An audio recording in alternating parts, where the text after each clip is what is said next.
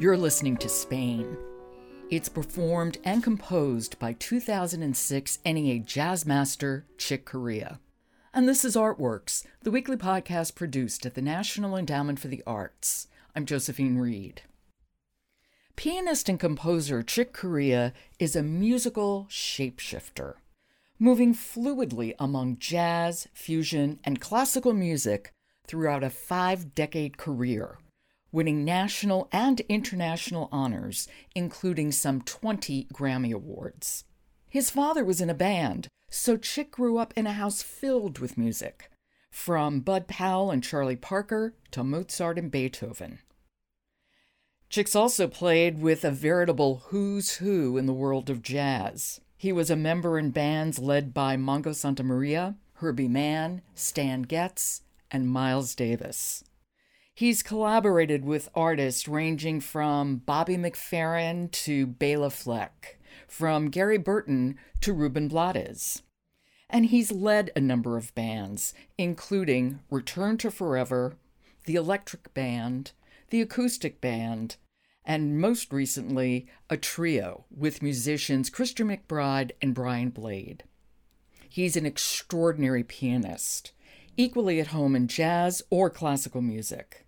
And he's a prolific composer, writing jazz standards like Spain, Windows, and La Fiesta, as well as modern classical music, composing concerti for piano and orchestra and string quartets.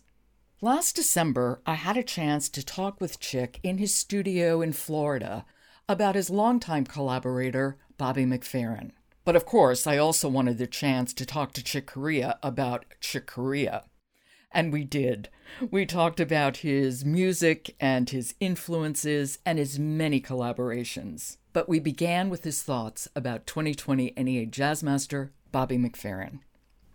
Bobby recalls meeting you backstage, and you patted him on the shoulder when he came off and said, Good set and then you went on and performed. And he said, I felt like jumping up and down and screaming, Chick like my set, Chick like my set. That's amazing. That's amazing that Bobby was uh, a fan of my band at some point because my, my whole experience and memory of Bobby is just, is just him being uh, a touchstone of performance and creativity. I mean, ever since I can remember hearing him or meeting him or being with him, all the musicians that I work with have great quality in terms of their art and their music, and it's just a joy for me. But Bobby has this special thing that he's got all of that in a very unique way, as well as this ability to communicate to audiences the way he does, which I think is really unique to him. So when I began working with him, I started calling him Point Man because I began to learn about that by working with him. About communicating with audiences yes. and what ha- can happen. And keeping the quality high, communicating with audiences and keeping the quality so high. Because, like, for instance, uh, I don't know if you've seen performances of his where he comes out on stage all by himself and he just begins. He just begins. There's no preamble. He just starts. And he's got the audience like that. And and then, you know, it's high art to begin with, but then all of a sudden he's got a portion of the audience singing some phrase in a very beautiful way, and then another portion of the audience singing some phrase, and then then he makes music with the audience, which I think no no one else has done that like Bobby has done that, and it's all, it's almost an art form that he's created.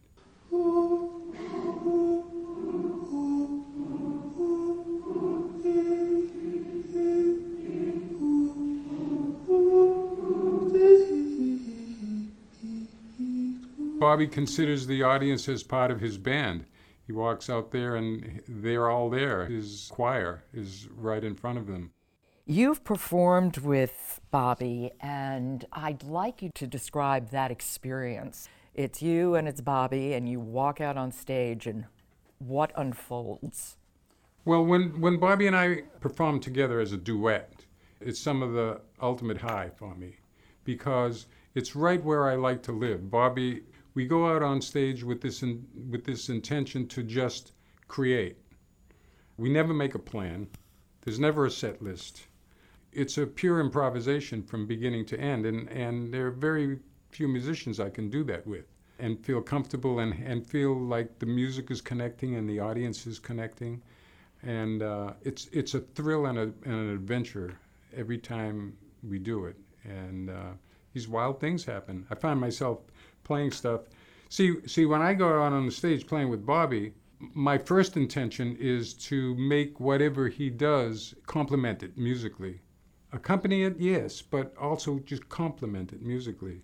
Then I experience he's doing that same thing with me. He's complementing what, what I'm doing, and then all of a sudden, who, who's leading who starts to become uh, immaterial. And, and we, have the, we get this flow going. Um, I love our improvisations. The album you did with Bobby called Play, first of all, I think it's very appropriately named because it does sound like there's a lot of play that happens, which isn't to say you're not both serious about the work, but there's play. Well, the, the idea of playing, making music is an interesting thing to discuss because that's what we do. When you say, what, what, what do you do? I play the piano. I play the drums or whatever. You play. And uh, what is play but creating something because you're enjoying it and have, getting pleasure from it and having fun? Like kids. Kids play. And as we grow older, you kind of forget how to play and you get into work. And as soon as play becomes work, the play has gone out of work and the work becomes a little bit heavier and a little bit more serious and maybe less valuable too. I know the uh, artists and musicians that I know that I really admire, all of them keep that playful element in their creation. And that's where Bobby and I connect on that level. We both know that that's what's happening and that's what we love to do and, and go out. And it's not serious and it's just a lot of fun. And a lot of joy. A lot of joy and a lot of fun. Well, the other thing you and Bobby share is that you're both classical musicians. He's a conductor, and of course, you're a pianist. And you recorded the Mozart sessions together, which is wonderful and quite different from the kind of improvisation you typically do with him. When we did the Mozart sessions together, yeah, it was completely different, diametrically opposite to what we do as a duet, because we just improvise and play as a duet. Here, not only did we have the beautiful written notes of, of Mozart to work with, we, we did two of his concertos, but we had a 30 piece chamber orchestra, St. Paul Chamber Orchestra, who were, you know, I wouldn't call them lighthearted. Uh, they were great, mu- great musicians, a, a, really great band, but it, there was a gravity to the performances and to the recording that was different than what we usually do. So it was another kind of a discipline which I quite enjoyed. I actually uh, cut my teeth with that, playing Mozart piano concertos. In fact, the, the way we got into it is that I, I would practice my Mozart piano concerto just as a piano practice with no intention to ever want to perform that. And when we were on, Bobby and I were on tour, he would hear me practicing in my dressing room. And he'd come in and listen for a minute and he'd go, why are you continuing to play that so fast? Slow it down. And you know, and we we talk about it. And he liked what I did, I think. And he and my wife Gail, my beautiful sweetheart singer, also who Bobby also admires. We have mutual admiration together. She and Bobby kind of got together to start to try to convince me to come out and perform with him. And that went on for maybe a year, many months, I'd get occasionally get a call from Bobby. Until one night, I, actually remember the moment. I was uh, someplace on a gig, on my gig. Bobby wasn't there, and I was practicing. And Gail got him on the phone, and he called. And I, I happened to be in a moment where it was like, gee, I can play this piece. I love this piece. And he gave me a date. He said, you know, the San Francisco Symphony uh, has invited me to do my show on a particular date and come and play. And Gail said, Yeah, you come on and play. And they both were cheerleading. And I said, Let's do it.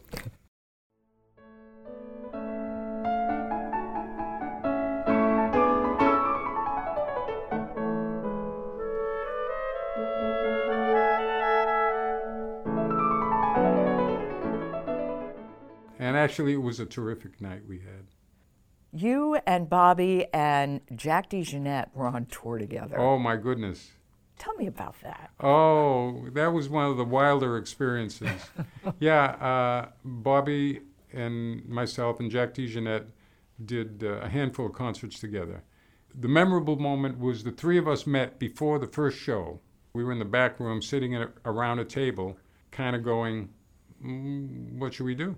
This is just before the show. We knew we were going to improvise, but like, what, what, do you want to play? And Jack suggested a couple of tunes, and I said, well, what about this tune? We could do that. And that went around for a couple of minutes, and Bobby was quiet. And then when Jack and I ran out of ideas, we were kind of looking at him to say something, he said, hey, why don't we just improvise? Why don't we just not play any songs at all and just improvise from beginning to end to the, of the concert? And me and Jack, being wild that we are, and coming from that kind of spirit as well, said, All right, let's go. and then we went out and we, we just freely improvised. Uh, I, forget how many shows we played together and got into some pretty wild stuff. Thank you for sharing your thoughts about Bobby Chick. And now I want to switch this up and turn the spotlight on you. And I want to go all the way back to the beginning when you were first starting to play jazz. And I know Bud Powell was a big influence on you. And I wonder what it is you heard when you listened to Bud Powell. Oh, Bud Powell, there's a subject. Bud Powell was one of the first pianists that I recognized on recordings. My dad had piles of 78 RPM when I was growing up. And I remember listening to those records when I was like five, six, seven years old. My dad had, it was all jazz. I don't think he listened to classical music. It was jazz that he loved. He loved Miles and he loved Charlie Parker. Something about Bud's whole thing captured me right away. He was my first model as a pianist. And uh, I chased him for years trying to work out what he does. I learned from him. Uh, I, I never met him. I saw him once in my life in 1965, a year before he passed away in New York. I saw him play at Birdland. But all, all during my life, growing up, Bud was, was my first teacher. He didn't know he was my teacher, but he, he was a teacher for a lot of people. One thing I used to do with Bud after I moved to New York, and I had a, had a little room with my piano, I put up my two stereo speakers. It was, it was, it was still LPs at that time. So I had my two stereo speakers in back of me here and my sitting at the piano. I would put on a particular track that of Bud's that I wanted to learn. Oblivion was one of them, his solo his solo work on Oblivion. Then what I did was I put the track on and tune the volume so that the volume of the piano and the volume of the recording were about the same. So I felt like I was in the I was in the record, and I tried to completely duplicate Bud's sound, and uh, it was a practice that I did for a while.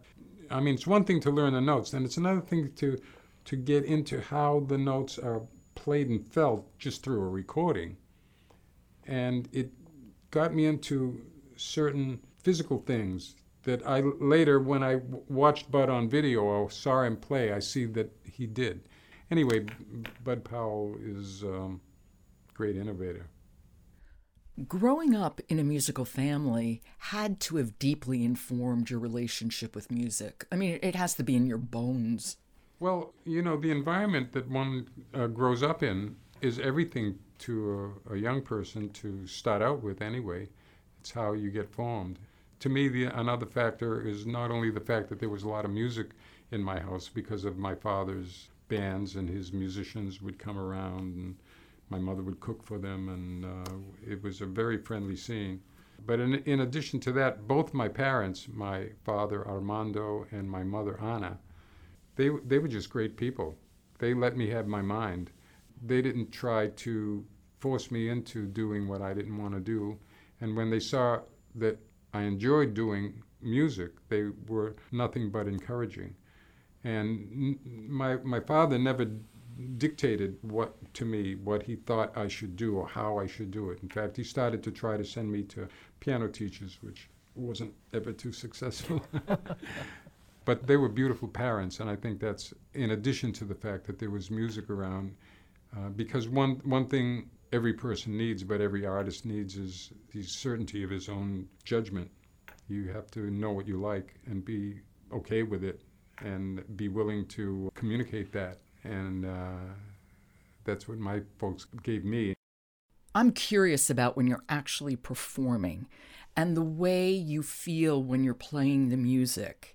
If it feels differently to you if you're playing Mozart as opposed to improvising with your trio, for example. Well, the, the thing that defines how it feels to do a performance for me is first the musicians I'm playing with.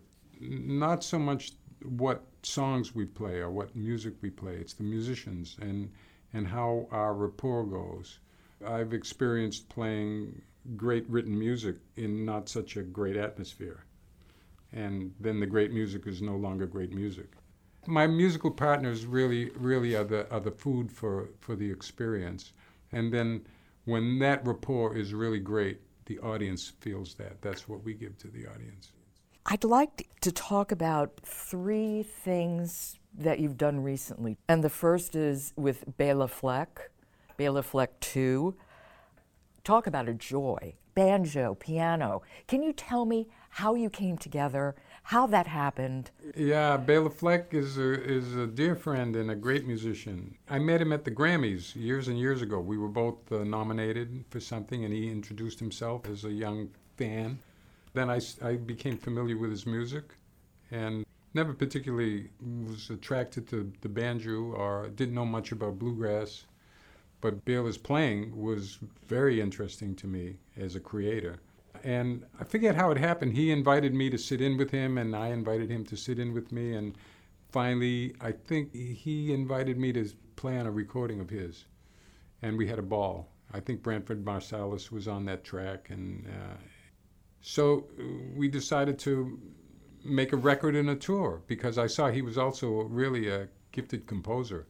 And I love to write so we put we using using email and PDFs. We put put our set together from a distance over a period of months, and then went out on our first tour.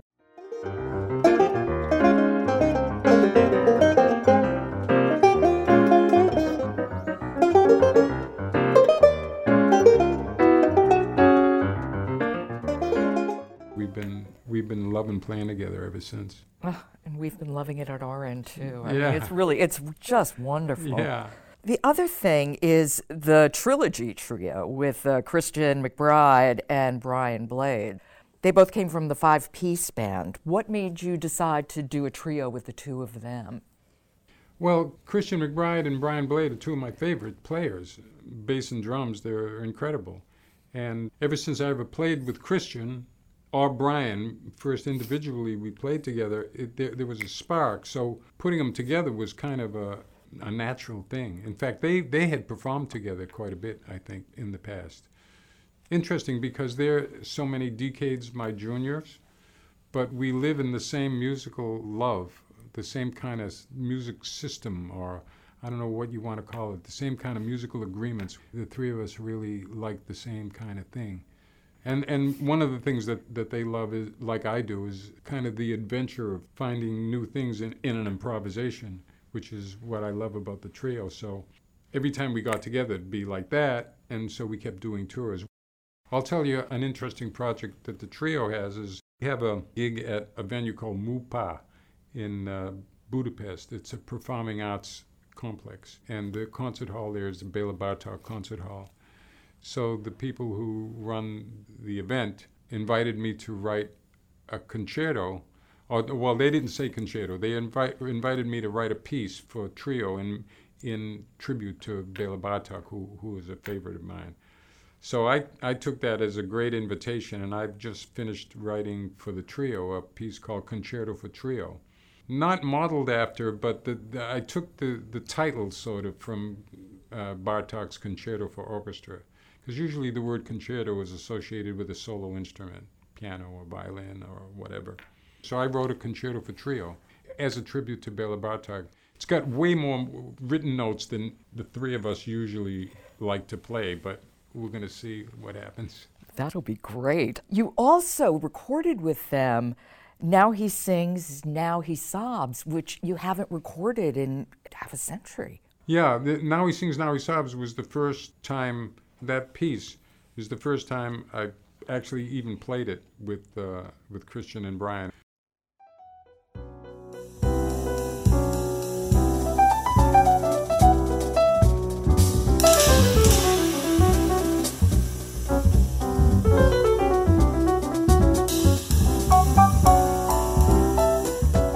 Into a nice rendition. We put it on the recent live record. Oh, it's beautiful. Okay, I'm really curious about Gary Burton and how that chemistry works with you two. Yeah, Gary Burton is uh, uh, another wild one, an old, old friend. Gee, we go back to the 60s because I replaced Gary in Stan Getz's quartet. Gary was the harmony man, the, the vibes, of course, in his case, for Stan. And then Gary went to form his own band, and I, I don't know if he recommended me. I think Steve Swallow may have rec- recommended me for the group. But then I got to meet Gary, and uh, after we played a duet together one time at a Munich concert, just like as an improvisation, it was another one of those clicking relationships. And, and at that time, an unusual, um, we're talking 1971, it was an unusual orchestration to put piano and vibes without bass and drums, just piano and vibes.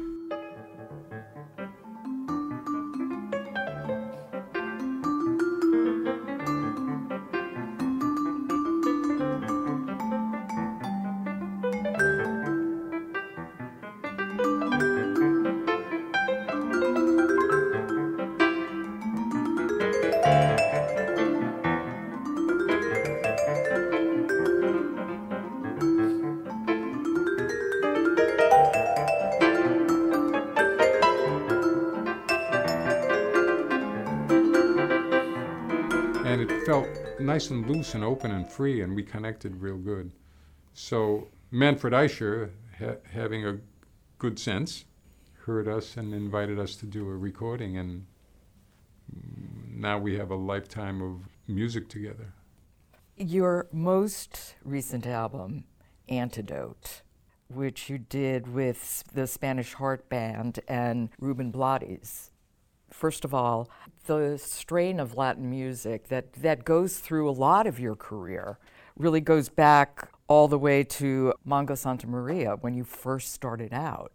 Can you tell me how you decided to choose to create this album? Well, the Antidote recording that I recently did is one experience in a lifetime of, of experiences with Spanish speaking cultural music, one way or the other, Latino music. Actually, there was one experience I had before I worked with Mongo Santamaria, and worked with Mongo in 1961, or 60, 1960. But when I was still in Boston in high school, I worked with a, a small quartet. Phil Barboza was his name, and he played the trumpet, and he had timbales and conga. And it was my first time to try to do this. It was a gig. I didn't know much about Latin dance music. And the conga player, Bill Fitch, was the fellow that really took me under his wing. He was great, great conguero. And uh, he got his records out, and we listened to Tito Puente. We listened to uh, Eddie Palmieri, who became my favorite. And uh, I began to learn a little bit and love it. And the thing, the thing about this Latino strain of music, the music of the, the New York Latin bands, the music of Cuba, the music of Puerto Rico, the music of South America, and then later on in the 70s, the music of flamenco in Spain. All of that. Early on, what that did for me was extrovert me from the relative seriousness of jazz and the relative introversion. Some of my heroes and guys that were my mentors were, um, it's not dance music. And this Latin music, uh, the rhythms are just extroverting and therefore dancing. And for me, it's what I needed at that point in my life, and I still I still love it.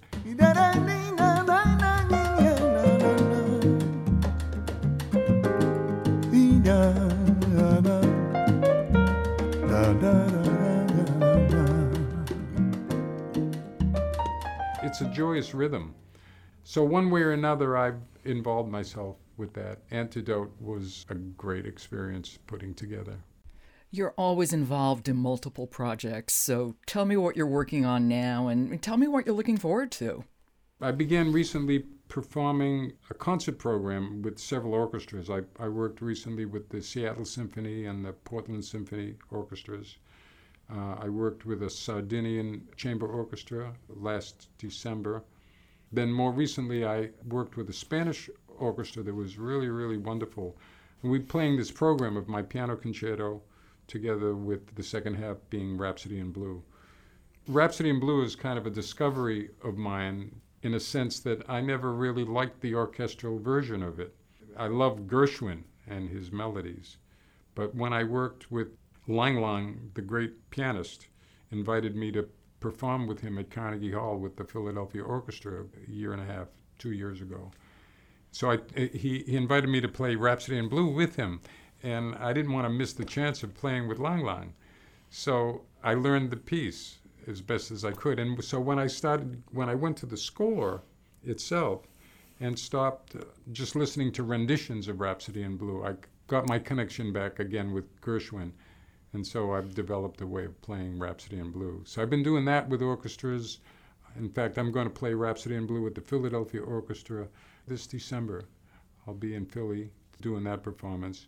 And starting in September, I have a, a residency with the New York Philharmonic that I'm going to uh, fulfill, doing their opening nights together in September, and then culminating the whole residency with a trombone concerto that I'm writing for Joe Alessi. Joe Alessi is the principal trombonist of the New York Phil for 35 years, and he's an amazing musician and trombonist and uh, he invited me to write the concerto. It was just right time for me because I love to write more than play the piano.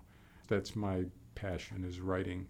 So he, to write for this great orchestra and this great trombonist has been a big bright moment. I've immersed myself in it. I'm I'm studying or- orchestration. I'm looking into Stravinsky's music and Bartok's music and Mozart's music and uh, Beethoven's music and to, for orchestration to, to learn orchestration.